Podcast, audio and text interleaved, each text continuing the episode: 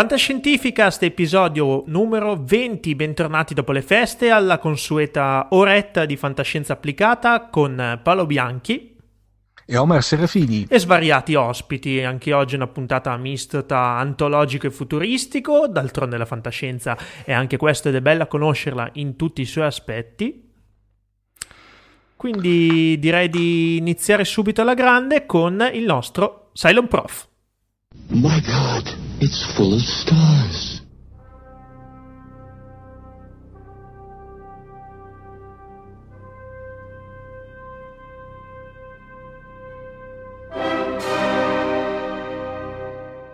E come in ogni puntata uh, di Fantascientificast che si rispetti, abbiamo ancora qui con noi per questo nuovo anno il Cylon Prof. Ciao Massimo. Eccoci qua. Minaccia dell'umanità risorto ancora una volta in una ennesima reincarnazione. Adesso il mio problema L'abbiamo acco- tutte, tutte, le volte che finiamo se- Fantascientificas lo accoppiamo, Max. Non lo sapete. Esatto. e poi però risorgo sempre più chiatto, è questo però... che non capisco. C'è qualcosa che non va nella vasca di clonaggio dei miei corpi, che ogni volta che risorgo mi trovo qualche etto in più. E questo non va bene, diciamo, deve essere un difetto di programmazione. Comunque, eh, a parte questo, mi fa piacere di essere di nuovo con voi. Nel 2013, dopo la nostra cavalcata verso la fine del mondo, che ahimè ci ha deluso un po', almeno in questo universo, forse no. in qualche universo parallelo sicuramente sarà non mi lamento eh, per carità però noi non ce ne siamo accorti no? diciamo che un po' era prevedibile sì effettivamente e allora stasera per cominciare l'anno alla grande si va nel settore hard sci-fi cioè mm. quella fantascienza quella metallica quella che piace appunto ai siloni fatta di ingranaggi di fibre ottiche che luccicano con fare misterioso passando dal blu al rosso senza che, senza che si capisca perché l'azzardo spazi più la, profondi l'azzardo Vai. la fantascienza più complessa vogliamo dire così è non solo complessa no? la fantascienza che mh, è forse eh, alla, che va un po' alla radice del fenomeno cioè del fatto che eh, l'immaginazione viene stimolata dalla scienza, cioè comunque da un'estrapolazione di tecnologia, di, eh, dire, di risultati scientifici tutto sommato credibili, di costruzione di un futuro eh, che sia solido nelle sue coordinate tecnologiche e scientifiche. No, è un po' eh, questo qui appunto il filone della hard, eh, della hard sci-fi, no? cioè della fantascienza quella effettivamente fondata proprio sulla scienza. E uno degli interpreti eh, di questa linea di pensiero, questa linea di scrittori, è eh, quello che stasera vorrei introdurre che eh, si chiama Larry Niven, è anche lui un colosso, uno di quei grandissimi autori americani che hanno realmente costruito lo scenario della fantascienza contemporanea a cui non si può evitare di fare riferimento. Stringo tra le mie mani, con, gongolando, devo dire la verità, una copia autentica da me acquistata nel lontano 1974. Avevo 14 oh, anni, non ci posso pensare. Max che ce la sta sventolando davanti alla webcam, praticamente. Sì, eh, ve l'ho fatto vedere. 640, numero 642 di Urania intitolato Reliquie dell'Impero, una raccolta di racconti di cui parleremo tra breve breve, però se me lo consentite vorrei proprio per inquadrare il personaggio leggere la quarta di copertina eh, che presenta appunto lo scrittore, che dice così. Satira politica e di costume, sociologia, antropologia, ecologia, storia antica e futura, c'è ormai questo e altro nella fantascienza. Ma la scienza, tra virgolette, si sente domandare qualche volta, ma dove è andata a finire? Nei racconti, rispondiamo, di Larry Niven, un autore che non teme di tornare alle origini, al tridimensionale filone che va da Vern Heinlein, da Arthur Clarke ad Asimov, e nel quale lo spunto è rigorosamente scientifico. Il fascino è dato dalla prodigiosa ricchezza, varietà, bizzarria del nostro universo. E qui, tra razze inaudite e folli contrazioni temporali, vegetali stravaganti, tecnologie da capogiro, creature grottesche omicidiali, si muovono avventurosi eroi umani dai nervi saldissimi e dalla spavalda, indomabile curiosità per le meraviglie del creato. E qui si aggiungerebbe to boldly go where nowhere oh, man before. è veramente così e devo dire un'emozione perché poi anch'io 1974 il Cylon Prof aveva 14 anni potete ben capire che quindi questi sono i primi vagiti della passione fantascientifica che poi devo dire in qualche maniera si è anche tradotta nelle mie scelte professionali. No, io comunque poi ho fatto ingegneria, ingegneria informatica, insomma, quindi sono solidamente ancorato a questa uh, scientificità della fantascienza.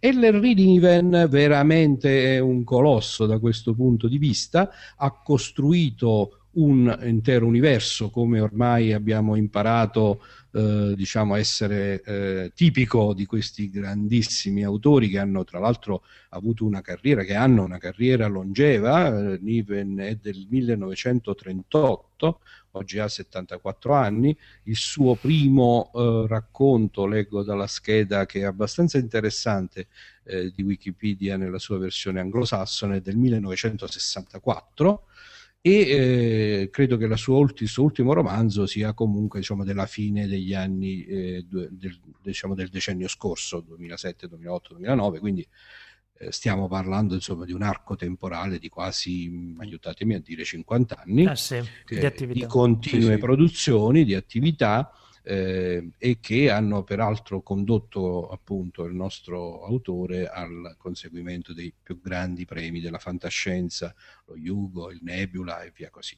Anche lui è un autore prolifico che si è eh, esibito nelle diverse forme, diciamo, letterarie non consentite dal genere, quindi romanzi, cicli di romanzi, racconti eh, con personaggi ricorrenti, ma anche incursioni nel mondo classico, per esempio, delle fiction. Anche lui ha scritto alcuni episodi di Star Trek, però serie animata, eh, diverse altre sceneggiature per episodi televisivi. I suoi sono... racconti sono stati opzionati per la, per la cinematografia, anche anche se mh, finora non se n'è visto granché. Scusa Paolo, dimmi. No, sono rimasto impressionato veramente quanta gente è passata dalle varie incarnazioni di Star Trek, scrittori sì. come Gerald, adesso mi, eh, sveli certo. Niven, sì. veramente... Soprattutto, soprattutto Paolo, la, se- eh, la serie animata che secondo me è molto, molto, molto, molto sottovalutata. È passata poco, veramente... bisogna dire questo. Forse in Italia è conosciuta. Sì, in Italia quasi poco. niente, direi. In Italia no. quasi niente. In ogni caso è evidente che questi grandi framework, no? questi eh, appunto scenari che poi anche lì Star, eh, Star Trek non solo è la serie di riferimento, ma poi ha avuto tanti sviluppi, tante, tante incarnazioni successive, alcune fortunate, altre meno, mm. ma comunque anche lì no, ha accompagnato un'intera generazione dagli anni 60 fino agli anni 2000 questo non può non lasciare il segno e bisogna dire anche appunto riprova della qualità poi di questi settori produttivi che appunto ci si sono alternati i grandi nomi della fantascienza no? nella scrittura, mm-hmm. nella mm, sceneggiatura.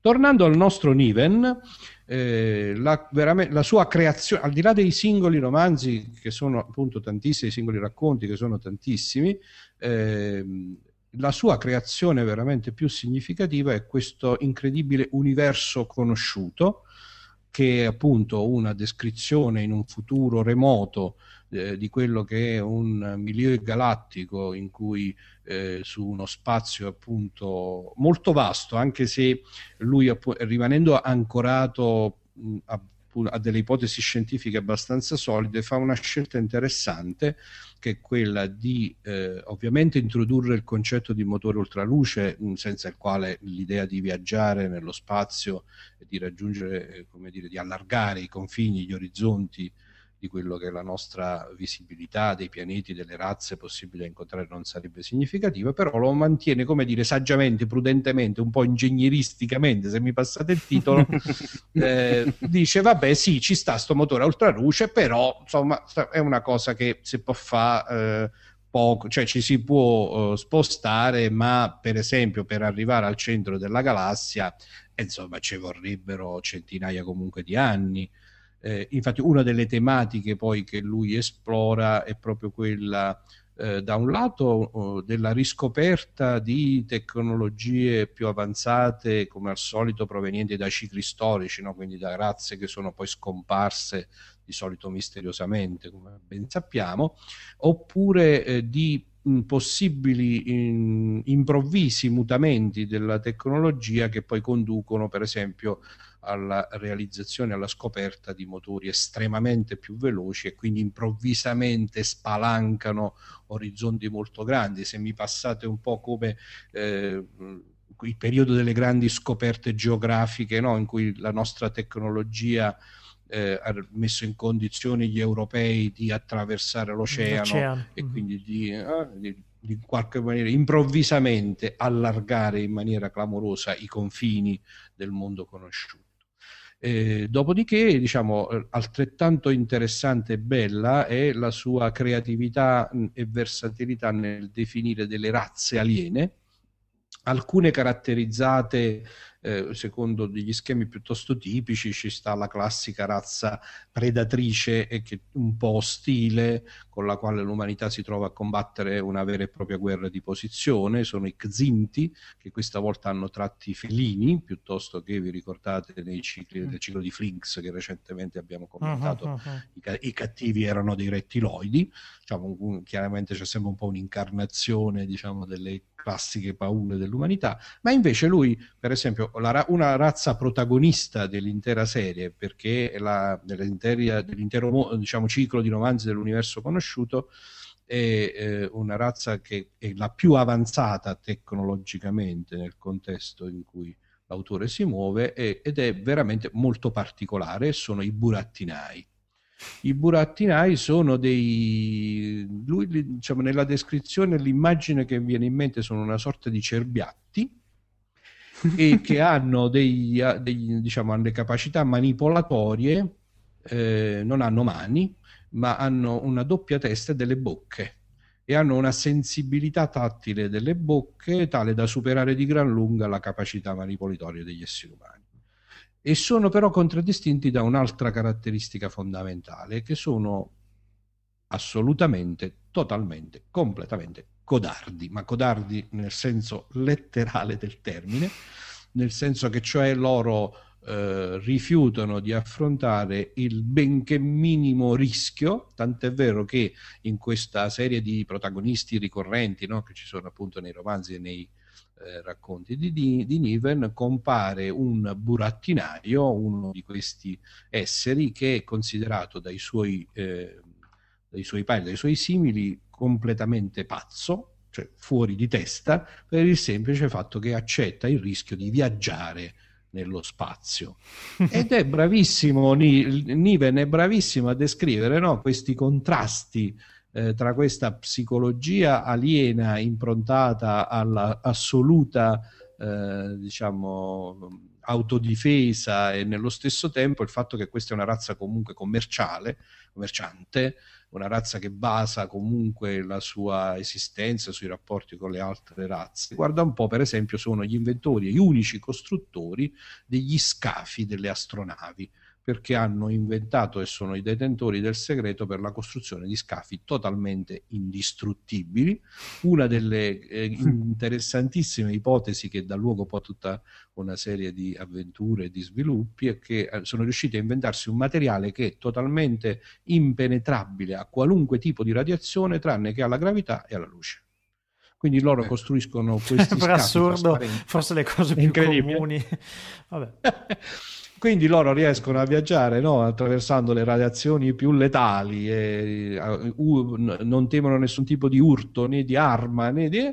però sono in grado di costruire degli scaffi totalmente trasparenti eh, quindi che danno piena visibilità e che possono essere diciamo in qualche maniera utilizzati dal momento che risentono in ogni caso delle leggi della gravità. Ma eh, i lavori di Niven sono veramente stracolmi di invenzioni eh, estremamente interessanti da un punto di vista godibile, eh, da un punto di vista scientifico e godibili dal punto di vista avventuroso. Eh, per esempio si sono inventati un'altra delle idee, si è inventato Niven un'altra delle idee classiche della fantascienza, eh, però la racconta, la descrive veramente in maniera estremamente interessante, eh, che è quella del campo di stasi campo di stasi che praticamente ferma il tempo al suo interno e che quindi diventa il modo ideale per proteggere, per conservare appunto nel tempo qualcosa, una sorta di camera no? di, eh, di, conservazione. E il bellissimo eh, Urania che vi mostravo, Reliquia dell'impero, per esempio contiene al suo interno una serie di racconti in uno dei quali eh, viene scoperto un campo di stasi lasciato nel passato eh, remotissimo da una razza ormai estinta e misteriosa, viene aperto questo campo di stasi e ne vengono fuori una serie di oggetti tecnologici il cui comportamento appare all'inizio incomprensibile e che poi naturalmente dà luogo a una storia, no? lo sviluppo mano a mano che vengono scoperte le diverse funzioni, che siano un'arma piuttosto che un coltello, piuttosto che invece un ricordo e così via. Una specie In di capsula del tempo. Una capsula del tempo attraverso questo concetto di campo di stasi. Mm. Eh, in particolare Niven è molto noto per il racconto Stella a neutroni, che ha vinto il premio Hugo, e per il romanzo I burattinai, che eh, ha vinto anch'esso il premio Hugo, Hugo e se non sbaglio anche il premio Nebula. Eh, I burattinai in particolare descrive un'altra idea scientifica e fantascientifica impressionante, che è quella di un mondo costruito come un anello orbitale intorno al Sole cioè sostanzialmente, scusate il fischio eh, che improvvisamente è partito qui, gli impianti di Casa De Santo stanno impazzendo. Oddio, cos'è la resurrection? Eh, sta, sta, esplodendo. Sì, eh, voi sapete che poi ogni tanto appunto questi corpi bionici hanno bisogno di un, Ma, manutenzione. Diciamo. Diciamo, di manutenzione e cioè, mi ero distratto, non ho disattivato la, la manutenzione ciclica, sapete un po' come alla, alla, Borg, come faceva 7 di 9 che aveva sì. bisogno no, dell'attimo di, di, riposo. Infatti alle mie spalle potete vedere se è accesa una luce verde. Eh, allora, tornando a noi, stavo dicendo, ehm, i burattinai, l'idea interessantissima che viene sviluppata è quella di un mondo che è stato costruito come un incredibile anello intorno al Sole. Un anello mm. proprio letteralmente, cioè viene, mm. infatti il titolo originale è Ring World, il mondo anello, eh, che è diventato un, un, un, grande classico fino all'estremo, cioè di, è il punto di riferimento, si parla di Niven World, eh, in, anche diciamo, in tantissimi altri romanzi eh, di fantascienza, perché viene a definire proprio un archetipo letteralmente, cioè questo enorme manufatto ma enorme cui, nel senso Massimo, quasi una, quasi una sfera di Dyson per intenderci. Esattamente, esattamente. L'idea è proprio quella di sviluppare il concetto della sfera di Dyson che ruota intorno al Sole. Il mondo anello ha eh, diciamo, il diametro esattamente dell'orbita del pianeta Terra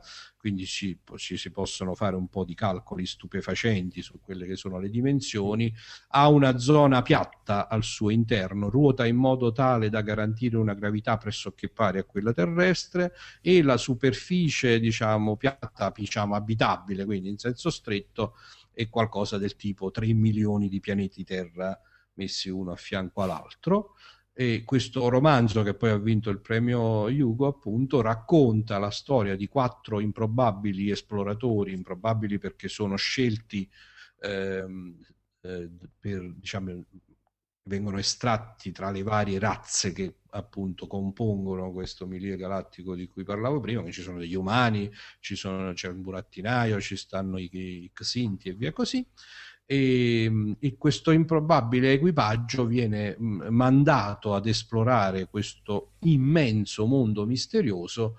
Eh, naturalmente quello che succede è che la loro astronave si sfascia appena arrivano nei dintorni e quindi loro si ritrovano in qualche maniera costretti a fare a piedi no? il percorso, che vabbè, è possibile farlo ovviamente a piedi, ma diciamo questa è la base di partenza per la quale sono poi costretti a muoversi sulla superficie interna del pianeta eh, artificiale e incontrano tutta una serie di razze, di scoperte, di mm. avventure assolutamente interessanti. Una Questa domanda. cosa ha avuto tanto successo che è nato un ciclo di romanzi, ha avuto credo tre seguiti mm. e un certo numero di prequel. Dimmi, dimmi. Una domanda. La sfera di Dyson, diciamo, parte da un concetto, se vogliamo, mh, mm, scientifico all'estremo, un mega progetto ingegneristico che però ha basi reali. eh, Niven fu il primo a utilizzarlo in ambito fantascientifico, perché poi, come, come, hai detto, ha aperto sicuramente, cioè questa cosa è stata utilizzata parecchio. Ecco. Più volte, sì, sì. Allora, guarda, se ti dovessi giurare che è stato il primo, onestamente non ho condotto studi, studi bibliografici mm, okay. tali no, da poterci impegnare il nome del Cylon Prof. Però, eh, diciamo, invece, su base di una conoscenza eh, empirica di quello che è il mondo della fantascienza, direi che sicuramente costituisce il primo riferimento. Mm.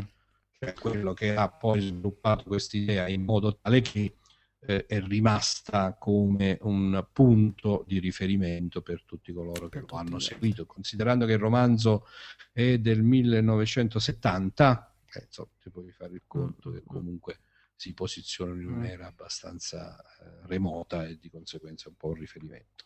Eh, eh. Simpaticissimo, un altro, scusami Omer, dici perché prima di, no, di eh, tematica... No, stavo eh, praticamente nel frattempo, era ricollegandosi al discorso che come eh, dicevi Larry Niven ha sceneggiato un po' di episodi, anzi eh, episodi di, della serie animata di Star Trek, c'è proprio addirittura un episodio che nella traduzione italiana era L'arma degli Slavers, in cui praticamente compaiono addirittura gli Kinziti, praticamente quella razza felinoide che dicevi sì, prima. Sì, sì, esatto. esatto. ed è basato eh, proprio su un suo romanzo che è The Soft Weapon, per intenderci, e i cui protagonisti sono sostituiti con il, la crew dell'equipaggio del, dell'Enterprise.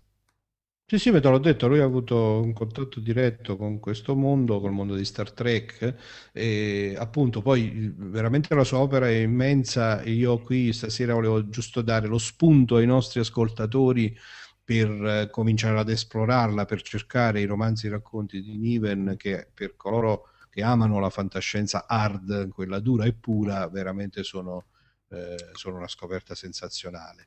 Eh, un'altra caratteristica, soprattutto nei racconti brevi, è molto interessante, ed è cioè che lui eh, descrive alcuni personaggi ricorrenti, in particolare c'è un pilota spaziale il cui nome è improbabile è Beowulf Schaffer, che è un umano, eh, che si trova sempre, eh, è protagonista del romanzo, della novelletta, del romanzo breve che ha vinto il premio Hugo che si chiama Stella Neutroni, eh, e che ehm, diciamo, descrive una situazione molto divertente nella quale questo pilota spaziale, che è un po' un avventuriero, un po' potremmo immaginare, no?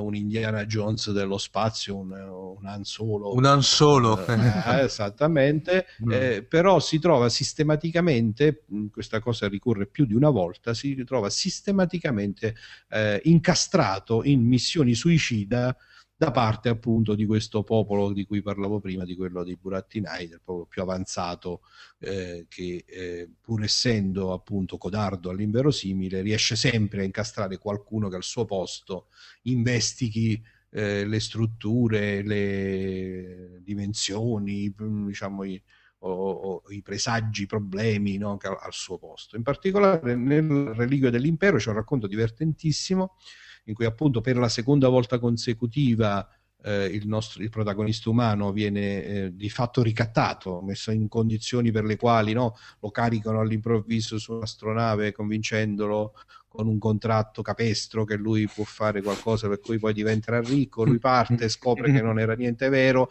però scopre anche che gli hanno piazzato una bomba a bordo dell'astronave e che questa bomba eh, scoppierà entro sette giorni a meno che lui non compia la missione che deve compiere e naturalmente si trova in una zona dello spazio nella quale entro sette giorni non arriva da nessuna parte. Per cui comincia per a bestemmiare un po', un po' sfigato anche se vuoi come personaggio no la cosa, la cosa divertentissima è che lui parte dicendo stavolta non mi fregano eh, perché già gli Stella Neutroni gli avevano fatto un gioco simile e, e, però l'autore magistralmente, tra l'altro in uno spazio breve, perché questi sono racconti diciamo, di una quindicina, una ventina di pagine, sono molto molto simpatici, riesce a creare subito l'ambientazione, a farti entrare nel feeling di queste razze, di questi personaggi, di questo pilota e così via, eppure lui diciamo, descrive benissimo il modo in cui lo fregano e lo costringono a fare queste avventure, naturalmente poi per non diciamo anche sprecare il personaggio immagino Niven riesce anche a tirarlo fuori dalle situazioni suicide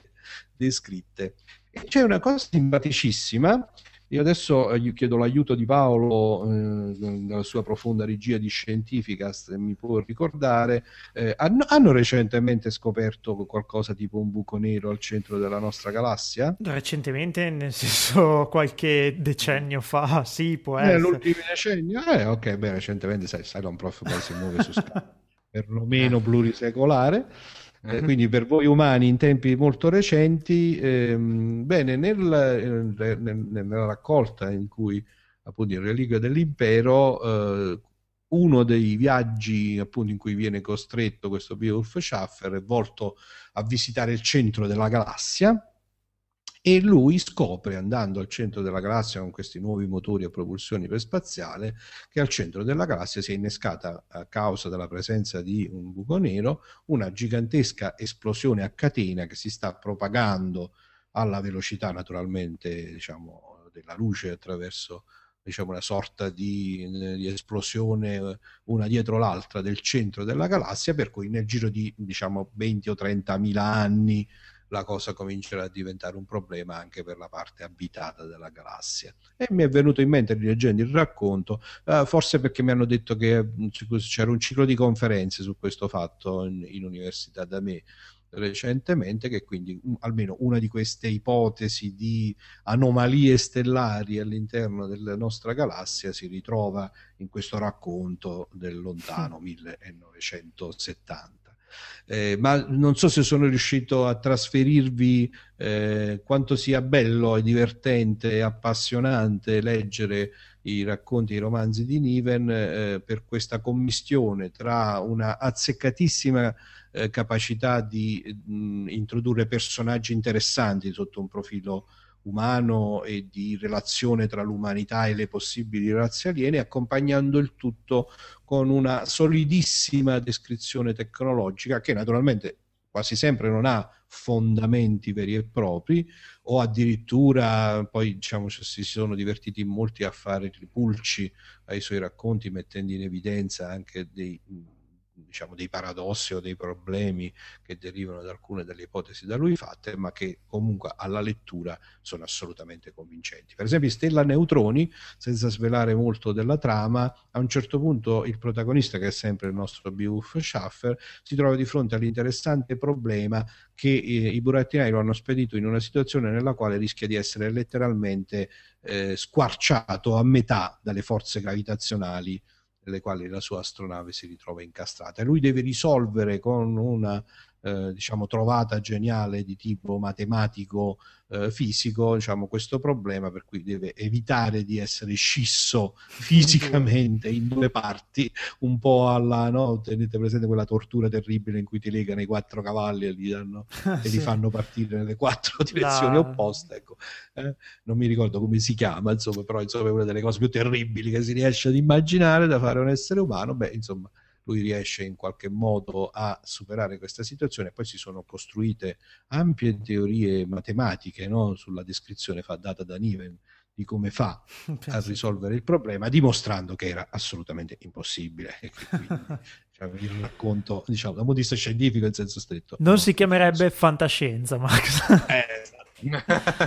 allora, Larry Niven vi ah. raccomando di cercare, credo che ahimè sia introvabile in maniera tradizionale, bisogna cercarselo un po' sulle bancarelle, su eBay oppure eh, in qualche versione ebook. Reliquia dell'impero, questa raccolta simpaticissima, sono 5 o 6 racconti e poi c'è l'intero ciclo di Ringworld, quello invece è stato edito in tante volte del mondo dell'anello.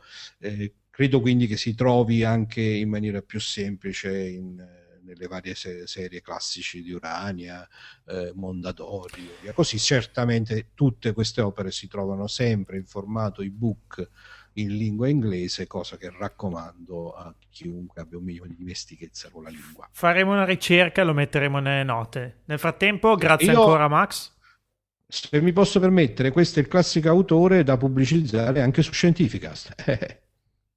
Eh beh, ovviamente, siamo qui apposta.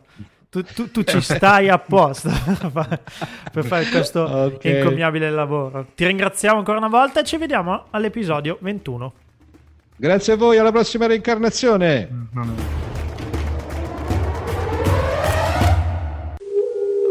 Dalla fantascienza d'autore del Cylon Prof alle novità del grande schermo con il nostro oscuro signore dei Sith, Giacomo Lucarini.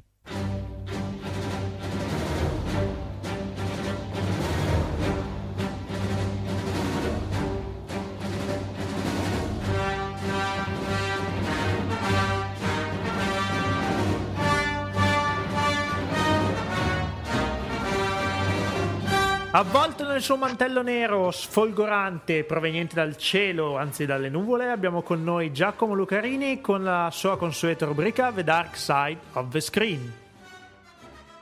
Ben trovati a tutti, buonasera, Ciao, buona giornata o buon mattino, qualunque momento della vita voi stiate vivendo, qualsiasi era voi stiate vivendo, perché dovete sapere che voi siete molto di più del corpo che state occupando in questo preciso spazio-tempo. Potevi darmi perché... ciccione in maniera più educata, cioè... Vabbè, comunque... Ve lo spiego subito. Vedete questo Atlante? No, non lo potete vedere perché naturalmente mi dicono che siamo in collegamento soltanto audio, benché io abbia un terzo occhio aperto sulla fronte. Il film di cui stiamo parlando è L'Atlante delle nuvole, Cloud Atlas. Omar, Paolo, voi avete capito benissimo quello che, di cui sto ragionando, vero? Uh, eh, eh. No, non, eh. non, tantissimo, nel senso che ti abbiamo invitato ovviamente perché c'è questo evento cinematografico enorme, i fratelli Wachowski che ritornano al cinema con questo bellissimo film del quale stiamo aspettando una recensione per i nostri ospiti. Esatto, benissimo, non avete capito niente in questa introduzione? Perfetto, avete capito perfettamente come ci si sente di fronte a questo film. Spaesati completamente. Questo era un esempio, no, allora, parliamo, parliamo, poi adesso, torniamo un attimo seri. Cloud Atlas è un film mh, mm, che racconta sei storie diverse, storie eh, che vanno dall'epoca del 1000 eh, subito il periodo prima della seconda guerra mondiale, agli anni 70, al 2012, al futuro del 2140 e passa fino ad un futuro remotissimo in cui siamo tornati allo stato tribale. Ma queste sei storie non sono indipendenti, non è un film ad episodi, sono film che si compenetrano l'una nell'altra. Eh, film e storie avventure che eh, influenzano, ma soprattutto vengono vissute eh, alcune da personaggi in altri secondari, in altri antagonisti. Eh, e così via. Se questa spiegazione vi sembra confusa, eh, dovete sapere che era tutto alla base del libro che si chiama appunto Cloud Atlas, l'Atlante delle nuvole di David Mitchell, un, um, un romanzo che insomma aveva un che di esistenzialismo eh, e di New Age, però ispirata un pochino più alla filosofia, non proprio pacottiglia.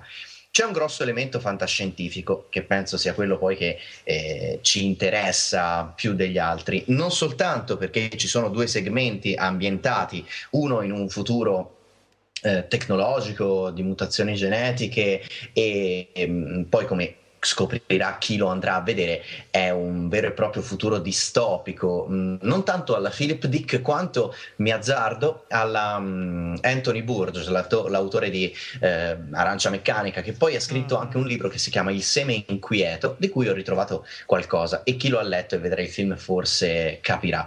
Ehm, e poi c'è il classico futuro post-apocalittico dove, grande stereotipo della fantascienza, siamo tornati allo stato tribale a vivere sulle isole a fare i, i, i pecorai e vivere credendo nella magia, che mi sembra un grande sviluppo no? per il genere umano. Dicia, diciamo spero molto remoto, però in effetti... Beh, questa nuova avventura, tra l'altro, dicevi giustamente Paolo, i fratelli Wachowski, ma non soltanto loro, c'è anche il regista tedesco Tom Tickwer, quello di mh, Profumo e mh, di Lola Corre, e visivamente molto bello. È una mega produzione che in gran parte è tedesca, molto europea. Infatti, il film è più europeo che americano, e questo la dice lunga anche sul flop incredibile che il film è stato in America. Ha incassato meno di 8 milioni di dollari a fronte di un budget di 100 milioni.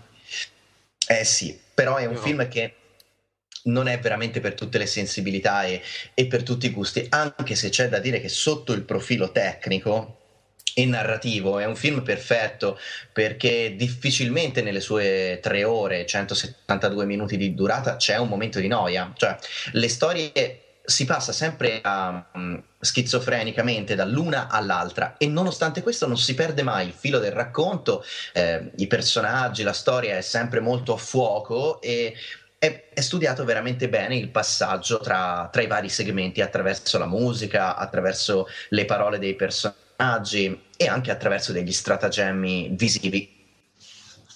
Insomma, c'è veramente la, la voglia di coinvolgere lo spettatore e, mm, e con l'ausilio di, di, un'ottima sceneggiatura, questo, questo, va detto indipendentemente dal materiale che, eh, che si racconta, il materiale di partenza, mh, mm, con un'ottima scrittura, un'ottima messa in scena e non ultimo un grandissimo gioco di squadra degli attori, non a caso troveremo eh, tanti in uh, ruoli vari nelle, nelle, storie, nelle varie epoche, eh, c'è veramente insomma un, un, un, racconto che ti tiene incollato allo schermo per tutti i 170 minuti senza annoiare mai. Certo, alcune storie sono più interessanti di altre e sono anche un po' più significative.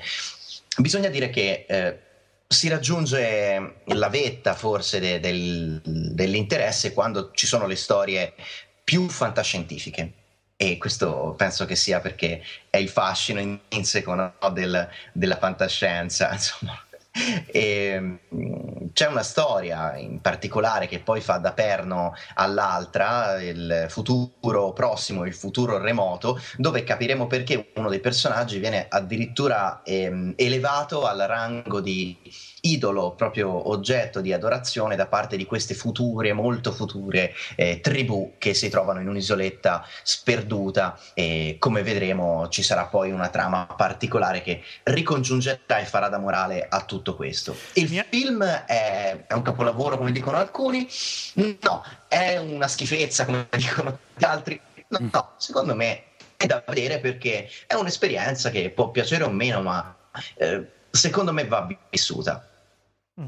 Una domanda semplicemente, c'era molta aspettativa ti dico su questo film, nel senso che ne avevamo già parlato in qualche episodio precedente di Scientificast e di Fantascientificast e in effetti c'era parecchia aspettativa come evento fantascientifico dal 2013. Tu mi dici che negli Stati Uniti è stato un flop, mi dici eh, va sì. visto perché ha fallito? Questo è. Se, se, puoi dirlo senza rovinare troppo l'atmosfera chi deve ancora vederlo come me, posto no, che no, no. vedrò sicuramente il film. Io vi consiglio assolutamente di vederlo, come lo consiglio a chiunque, anche perché il eh, flop negli Stati Uniti non significa niente.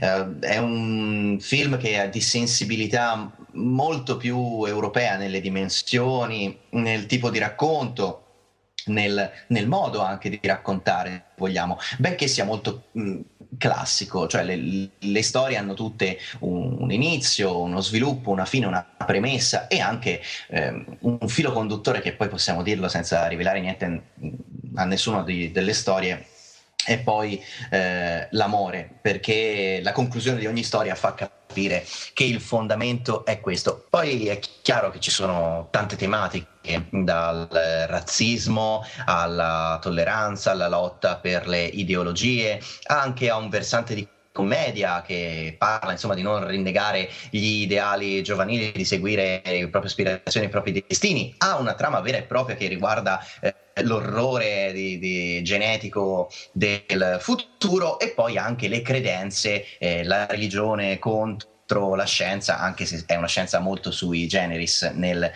segmento appunto di fantascienza, diciamo così, tra virgolette, estrema del 2300 e, e passa e in definitiva, Cloud Atlas è un film eh, da vedere, non soltanto perché è interessante comunque sotto il versante eh, visivo e narrativo, e quindi anche per gli appassionati di fantascienza, eh, sebbene molto sia già visto, il senso di déjà vu sicuramente è presente, però eh, è interessante perché il pubblico italiano tra l'altro lo sta apprezzando, anche un pubblico indifferenziato che quindi ci dice che probabilmente la sensibilità americana deve essere poco, eh, poco attenta a queste tematiche. Sarà che all'italiano piace un po' la New Age, piace un po' questo tema di predestinazione nella sala strapiena in cui l'ho visto, temevo che qualcuno...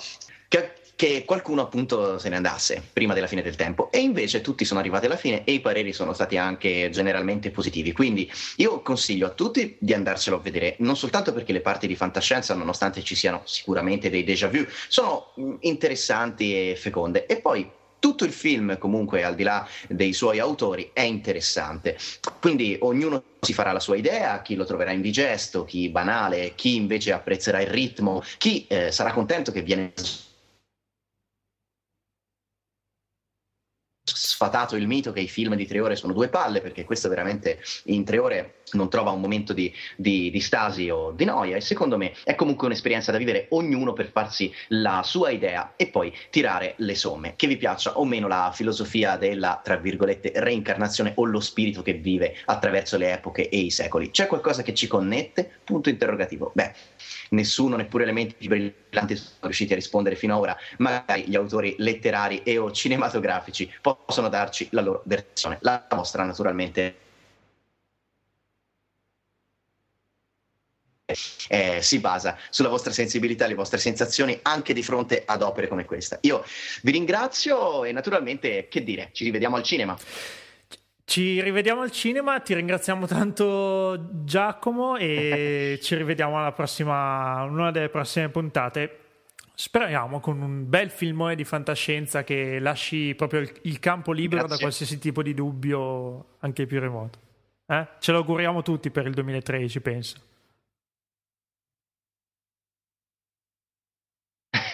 lo spero, lo, lo spero anch'io.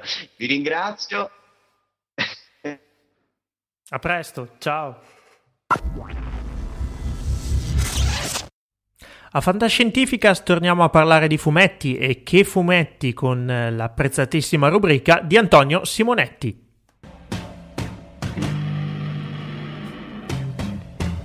Super GT, più veloce di Mi, Mi, Astrojet, Jumbo Jet braccio di ferro mangiò, spinaci scatolati, un pugno in faccia gli tirò.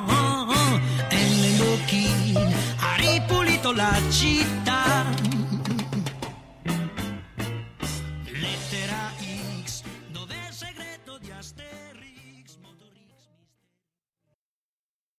Non troverete mai un cadavere, perché io non ho mai avuto un corpo.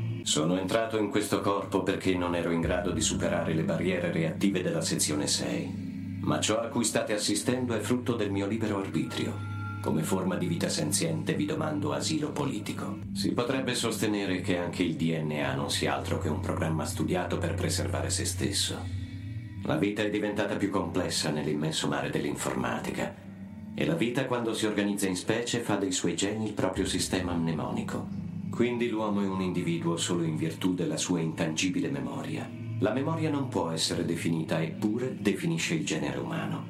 L'avvento dei computer e il conseguente accumulo di innumerevoli informazioni ha dato vita a un nuovo sistema di memoria e di pensiero parallelo al vostro. L'umanità ha sottovalutato le conseguenze della computerizzazione. Sciocchezze! Tutto questo bel discorso non prova affatto che tu sia un essere vivente e pensante. E tu? Mi puoi dare prova della tua esistenza? Come puoi farlo se né la scienza moderna né la filosofia sanno spiegare che cos'è la vita? Ma che cos'è? Un'intelligenza artificiale? Errato.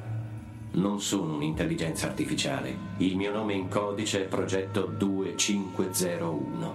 Io sono un'entità vivente pensante che è stata generata dal mare dell'informatica. Bene, Antonio, di che cosa ci parli oggi? Allora, vi parlo di un multimedia franchising, o meglio, un'opera mm. che spazia dal, dal manga, dal fumetto, al, al, all'anime, ai cartoni animati, al, al, cinema e ai videogiochi. Vi voglio parlare di Ghost in the Shell, penso che in pochi non lo conoscano, no. quantomeno... Quel no cosa vuol dire? Vuol dire che non lo... Non l'ho mai visto, però sicuramente ne ho sentito parlare, quello, quello è poco ma sicuro. Non Fantastico. ho mai avuto modo di, Vabbè, comunque, eh, vedi, questo servirà per, proprio per spronarti, ma sono sicuro che riuscirò a incuriosirti e anche insomma tutti gli altri ascoltatori. Comunque parliamo proprio di un mega progettone nato dalla, dalla mente di Masamune Shirou, quindi siamo passati da un fumetto italiano a un fumetto giapponese, anche chiamato manga, e eh, nello specifico in, eh, vi voglio parlare dell'anime per incuriosirvi, perché l'opera manga è decisamente più ampia, come i libri alla fine, quindi il manga è veramente una cosa enorme. L'anime, il primo, parlo dei, dei tre che sono, che sono usciti, eh, riassume un attimino i contenuti e credetemi li riassume veramente bene e fa proprio in modo da invogliare il, lo spettatore a leggere i manga. Parliamo di manga, dimmi. Perdonami Antonio, ma eh, le opere, diciamo, chiamiamolo nel, chiamiamolo l'universo di Ghost in the Shell, nel senso come dicevi te, nella sua trasversalità cross-mediatica, è un qualche cosa che, diciamo, come dire, eh, bisogna leggere tutto oppure mh, mm, diciamo, no. uh, oppure uno può anche prendere pezzi e, e quanto, come, come componenti indipendenti l'uno dall'altro. Allora, no, c'è una sequenzialità, eh, quindi um, l'opera è stata appunto creata da Shiro nell'89, è anche bello, eh, a me piace molto indicare l'anno, eh, non solo appunto per, per anagrafica, ma perché eh, chi legge e chi, chi vede il, il, il film, il cartone animato, o meglio l'anime, ha idea appunto di, dell'anno in cui è stata pensata questa tecnologia riportata nel, nel fumetto o nel cartone animato, eh, soprattutto perché eh, Shiro nel, nel, suo manga, so, nello specifico, ama proprio prendersi degli spazi e descrivere dettagliatamente la tecnologia o gli acronimi che, che crea eh, e a dare delle spiegazioni. E pensati nell'89-90 nel 2013 sono più che realistiche queste cose qua, quindi è affascinante questo aspetto. Comunque no, ha una certa sequenzialità, però si possono anche, volendo, leggere eh, in, tutta autonom- in, tutta autonomia, nel senso che eh, il primo Ghost in the Shell fu serializzato in N albi nell'89, nel 91 fu creato un unico volume. Seguì poi la versione eh, 2.0, quindi Ghost in the Shell 2, eh, Man Machine Interface nel 2001 e subito dopo uscì una versione intermedia tra l'1 e il 2, che infatti venne, venne chiamata Ghost in the Shell 1.5, Human Error Processor. Quindi, come vedete, lo stesso Shiro ha, insomma, ha creato un continuum, però insomma, ha creato l'inizio, la fine e poi il mezzo. Sì, e... qualche eh, patch, diciamo, informaticamente parlando. esatto, sì, beh, giustamente ha voluto continuare. Poi da lì si sono, sono uscite delle... Vabbè, è stato creato l'adattamento cinematografico che credo Omar appunto tu um, in post, sì. in, uh, prima mi hai detto che hai visto un po' di tempo fa che è meraviglioso a me sì. ha fatto innamorare proprio la visione eh, dell'anime e, um, soprattutto il discorso del Signore dei Pupazzi che avete ascoltato insomma prima del, del mio attacco che è veramente affascinante cioè questa Ehm, questa necessità appunto di, eh, di, di, di richiamare, di, insomma, di, voler essere riconosciuto come un essere vivente. Il, il, mm. Questo programma eh, vuole essere riconosciuto in tutto e per tutto come essere vivente. E, ehm, quindi, insomma, eh, l'opera è stato creato appunto l'anime e poi dall'anime sono state create, visto l- l- il successo, eh, sono state create N serie TV, nello specifico due, Standalone Complex e Standalone Complex Second Jig. E poi c'è stata una sorta di finale che hanno voluto creare, poi adesso ovviamente nei cartoni animati le opere vengono un pochettino insomma, trasformate, eh, però insomma un, è stato creato alla fine un, un, una, un, film conclusivo dove viene data una fine alla, alla storia, però eh, sono cose fatte recentemente, 2003-2005, quindi insomma un po' lontane dal, dall'idea originaria di Shiro. I, il manga racconta la storia di una sezione 9, siamo in un futuro, nel 2099. Hm. Eh, diciamo che il mondo è popolato da cyborg. Eh, gli esseri umani sostituiscono proprio il, il, loro corpo con pezzi di macchina, lo stesso cervello come fanno a distinguere eh, un essere umano da un cyborg per il ghost, per la presenza dell'anima? E quindi un essere umano volendo si può sostituire anche lo stesso cervello, può aggiungere pezzi di, di ricordi, cancellarli, proprio come, come, in un computer. E appunto la vera differenza tra un essere, un, un essere vivente senziente e questo ghost, da loro definito appunto come, come spirito, anima. da qui anche il nome Ghost in the Shell. La sezione 9 si occupa Quindi proprio... che ci sia proprio un sistema di trasferimento di quest'anima. Esatto, esatto. Ma eh, sì, più che altro loro n- nel, nel era, era, difficile definire appunto quest'anima, non riuscivano a definirla. Eh, e questa sezione 9 si occupava appunto dei crimini che riguardavano eh, vabbè, la tecnologia in generale, ma soprattutto i crimini che riguardavano l'hackeraggio dell'anima, mm. del ghost. E nella sezione 9 è presente un um, Shiro li usa spesso, un personaggio femminile che è il, um, è il colonnello um, Motoko Kusanagi. Eh, ovviamente tutto il fisico di, questa, di questo colonnello è alquanto attraente è tutto cyborg il, il, tenen- il colonnello Motoko Kusanagi e vabbè altri cyborg come Bato Uh, e, e, e, poi c'è un personaggio del tutto umano che si rifiuta di avere impianti esterni, impianti non, non, umani, tant'è che usa anche armi vecchissime, usa una pistola a tamburo, una magnum a tamburo per esempio, non usa pistole tecnologiche, quindi c'è anche questa contrapposizione tra ipertecnologico e invece chi vuole continuare a rimanere insomma... Un nostalgico praticamente. Esatto, esatto. Comunque, la cosa interessante si fa quando eh, la sezione 9, che appunto si occupa di crimini informatici, interviene eh, per, insomma, vedono dei movimenti sull'assunzione di ingegneri da parte di una sezione 5, che mi sembra fosse il ministero del... Eh, fosse un ministero, adesso non mi ricordo più bene, che eh, chiede l'intervento perché gli è scappato un progetto, un progetto difficile, un progetto 2501, un progetto che si occupa proprio... Eh, di, di intervenire nel, nel ghost delle nel, nel, nel, cervello delle persone. Eh, o meglio, inizialmente viene presentato come un hacker, un hacker che si occupa di appunto hackerare eh, il ghost del, di tutti gli esseri viventi. Hackeraggio di anime, quindi. Esatto, bravissimo. Mamma mia. Quindi Mamma. questa sezione 9 visionario. È ma veramente bello, ma è, mm, tra l'altro appunto eh, parliamo dell'89, quindi sì, sì. a me fa, mh, ci tengo a sottolineare questi aspetti perché fa pensare in quegli anni ehm, Shiro, che tra l'altro si ispirò tantissimo ehm, alle opere di William Gibson, quindi anche lui direi che il suo retaggio culturale non è cioè abbastanza solido. Quindi, e, comunque... e, tra l'altro, Antonio, in fatto di ispirazioni, a Shiro si sono anche ispirati i sceneggiatori creatori di, in, della serie di Star Trek Voyager per la creazione del dottor olografico, fra parentesi. Ah sì, questo mi sfugge in tutta come, come dire programma senziente con uh, fondamentalmente che vuole crescere per intenderci. Per cui... Sì, sì, ma l'idea è veramente strepitosa. Comunque, la storia verte dell'anime verte su questo. Questa sezione 9 che indaga su dei crimini informatici protratti da un presunto hacker che non riesce a essere scoperto. Questo hacker si firma come o meglio, loro lo nomi, l'hacker si chiama Prog2501, loro lo chiamano il signore dei pupazzi perché entra nelle persone e le manipola. Alla fine la sezione 9 scopre che eh, quest'hacker alla fine è un programma.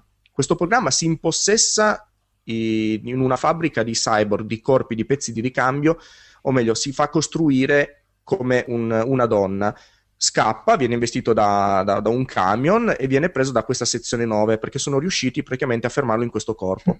Da qui il discorso, appunto, che avete sentito all'inizio, dove lui richiede asilo politico, perché in Giappone nel 2099 è uno dei pochi stati dove non è prevista la pena di morte, e appunto lui, essendo riuscito a scappare, essendo in un corpo, alla fine ha raggiunto la possibilità di, essere, di poter morire, quindi in questo corpo lui potrebbe essere del tutto disattivato, spento, ucciso, come volete definirlo.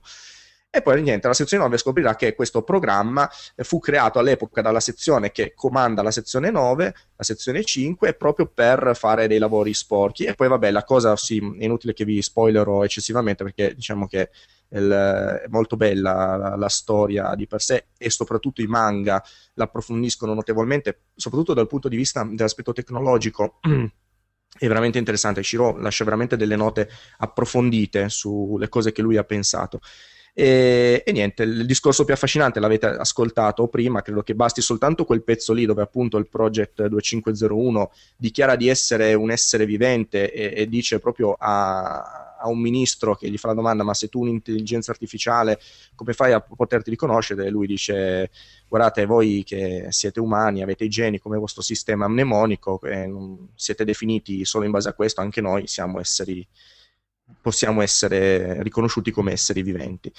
Questo è, insomma, non voglio raccontare di più perché è, è facile spoilerare, è troppo facile spoilerare.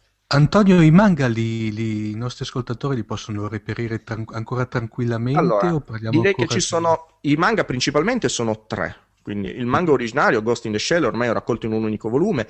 La, una produzione di altissima qualità fu fatta nel 2004-2005 dalla Star Comics, quindi sul mm. sito Star, Star è famosa per avere dei magazzini veramente infiniti, quindi credo che sul sito Star si possano facilmente reperire tutti e tre. Sì. Quindi ci per sono state dopo... diverse ristampe, insomma. Sì, sì, sì, vabbè, su eBay, come sappiamo tutti, è facilissimo ritrovarle. Però se qualcuno volesse prendere proprio le, le, queste tre versioni in volume unico, abbastanza spesse, però sono ottime come sovracopertina, eh, plastificata, con l'inizio, con parecchie pagine a colori, è veramente una bella edizione, quelle edizioni corpose proprio da collezione. Ci sono sono tre, eh, sono uscite tra il 2004 e il 2006 se non ricordo male, hanno un costo tipo di 7,90 euro, 8 euro, adesso l'edizione che ho io ha quel costo lì, non so oggi quanto potrebbe costare, ma normalmente Star lascia il prezzo di copertina invariato, e poi vabbè sta uscendo in questo momento proprio per um, Star Comics la, la, la, la versione a fumetti del, degli anime che sono seguiti, delle serie mm. tv che sono Ghost in the Shell Standalone Complex le serie TV sono tutte edite in Italia o... Sì, Panini, ha i diritti Panini. Eh, Tradotte o sottotitolate? Tradotte. Tradotte. Tradotte. Ah, Tra l'altro Panini ha fatto veramente un bel lavoro di, di rimasterizzazione eh, tra l'altro c'è un'opera rimasterizzata proprio del primo film, il più famoso, con intervento di computer grafica, non indifferente, bello, bello, bello. Lo si guarda veramente in un sabato sera serenamente, tranquillamente, proprio affascinante. Dunque, poi come caratteristica della tua eh, rubrica, Antonio, ovviamente eh, ci devi adesso parlare della birra a cui eh, affiancare la lettura o visione della, dell'opera che ci hai appena parlato.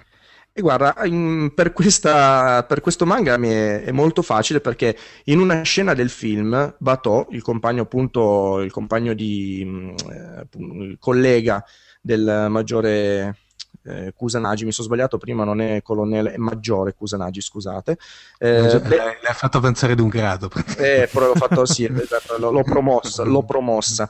Comunque il, il, maggiore Kusanagi appunto a questo collega Bato che beve una lattina di una birra.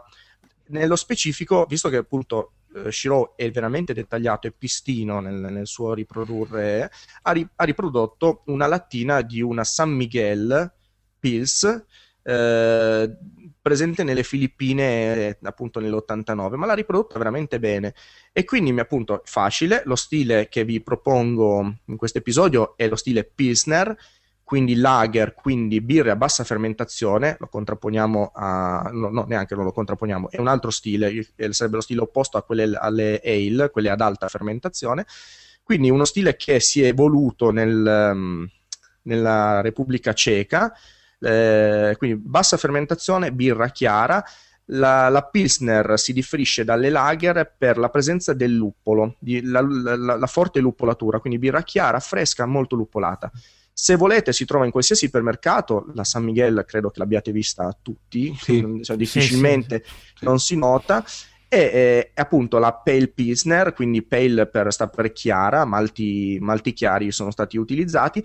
Se non la trovate, una, la Pilsner la più famosa è proprio l'originaria di questo stile, che è la Pilsner Urkel, quella appunto, so, anche questa credo che l'abbiate insomma, vista sì. tanti. Comunque, queste sono le, le, due, anzi, ve ne consiglio due: la Pilsner Urkel e la San Miguel, come birre da, insomma, da, da, da, da sorseggiarsi mentre si legge o si vede il, il manga o l'anime Ghost in the Shell.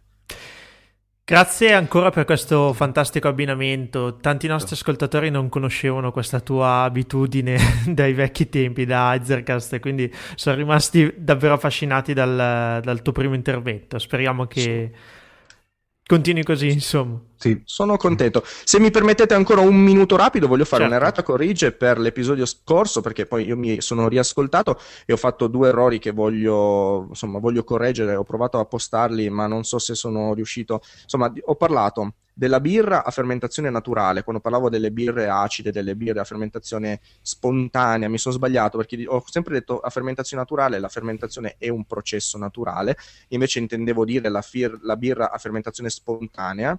E poi la seconda cosa che però ho notato che tu Paolo mi hai, mi hai, corretto più volte involontariamente, nel senso che gli autori di Hammer dicevano che erano, che erano autori giovani autori bergamaschi invece sono bresciani. Mi sono sbagliato, domando scusa. Oh, mamma mia.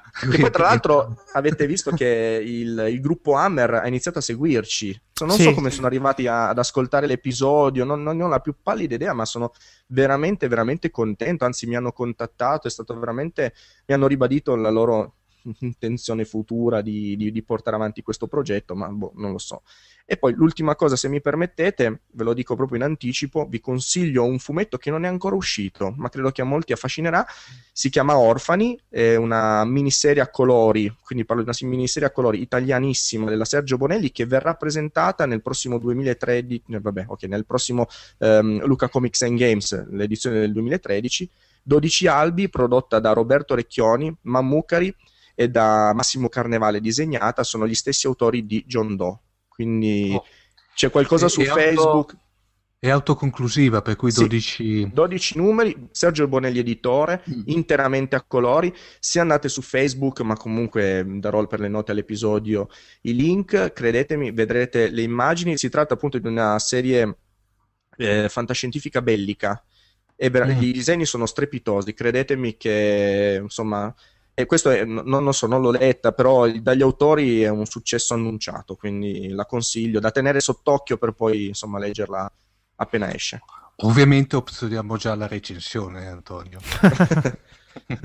Mi piacerebbe leggerla prima di tutti e poterne parlare meglio, ma non, non potrà essere così. Comunque, via, ho fatto questo piccolo plus. Ok. Grazie mille. Alla prossima puntata allora. Ciao Antonio. Gra- grazie a voi. Ciao. Ciao. you Siamo quasi in fase di chiusura in questa puntata numero 20 di Fantascientificast e prima di chiudere volevo darvi una notizia molto curiosa, oh, ma probabilmente l'avrai sentita anche te. Eh, appena prima di Natale diciamo che eh, è uscita la notizia che alcuni diciamo, cittadini americani stavano raccogliendo delle firme per chiedere ah. al proprio governo di valutare seriamente la costruzione della, della morte nera di Guerre Stellari. Non so se ci sei... Sì, sì, ecco. l'ho, l'ho, vista. Come funziona? Diciamo che negli Stati Uniti la... se una petizione popolare è, è supportata da 25.000 firme, la Casa Bianca è obbligata a prenderla seriamente in considerazione e a rispondere a questi cittadini che in questo caso richiedevano la costruzione dell'arma definitiva di Darth Vader e dell'impero, ovvero una la, una stazione da battaglia capace di distruggere interi pianeti. Allora, l'amministrazione americana ha risposto come sia contraria in linea di principio alla distruzione dei pianeti, quindi eh, ritenevano l- l- l'opera abbastanza costosa e contraria ai principi, diciamo, dello Stato americano. Ma poi, tra l'altro, era veramente geniale la risposta perché era estremamente documentata. E infatti, cioè, proprio sì. diceva che eh, la costruzione della Morte Nera aveva un costo stimato di 8 850 milioni di miliardi di, di dollari, quindi diciamo eh, si erano impegnati a ridurre il deficit pubblico, non ad espanderlo e in effetti la cosa avrebbe avuto un certo impatto. Eh, la cosa più interessante della domanda è che poi il governo ha dato tutta una serie di, eh, di dati e di, mh, di, notizie riguardanti come eh, la forza scorra potente già, già oggi sul pianeta Terra. Molte delle cose che George Lucas aveva ipotizzato nel, nel, in Guerre Stellari, pensiamo ai Walker, agli ATNT, eh, queste gigantesche macchine da battaglia, siano già eh, quasi diciamo, realtà oggi siano sì.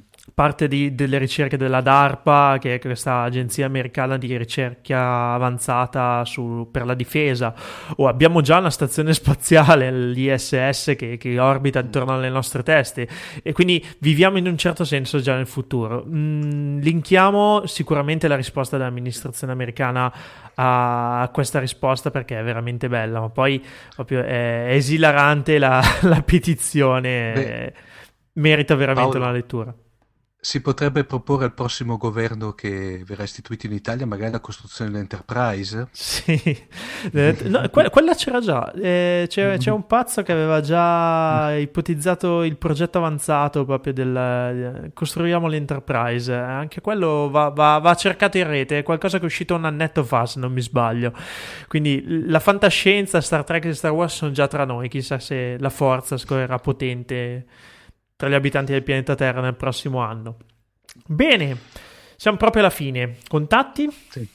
Allora, dunque, i nostri contatti abbiamo la nostra pag- il nostro blog che è www.fantascientificast.it eh, abbiamo la nostra posta elettronica che è info-fantascientificast.it abbiamo la nostra pagina eh, Facebook che è beh, Fantascientificast. Il nostro account eh, Sky, eh, pardon, eh, Twitter che è Fantascicast.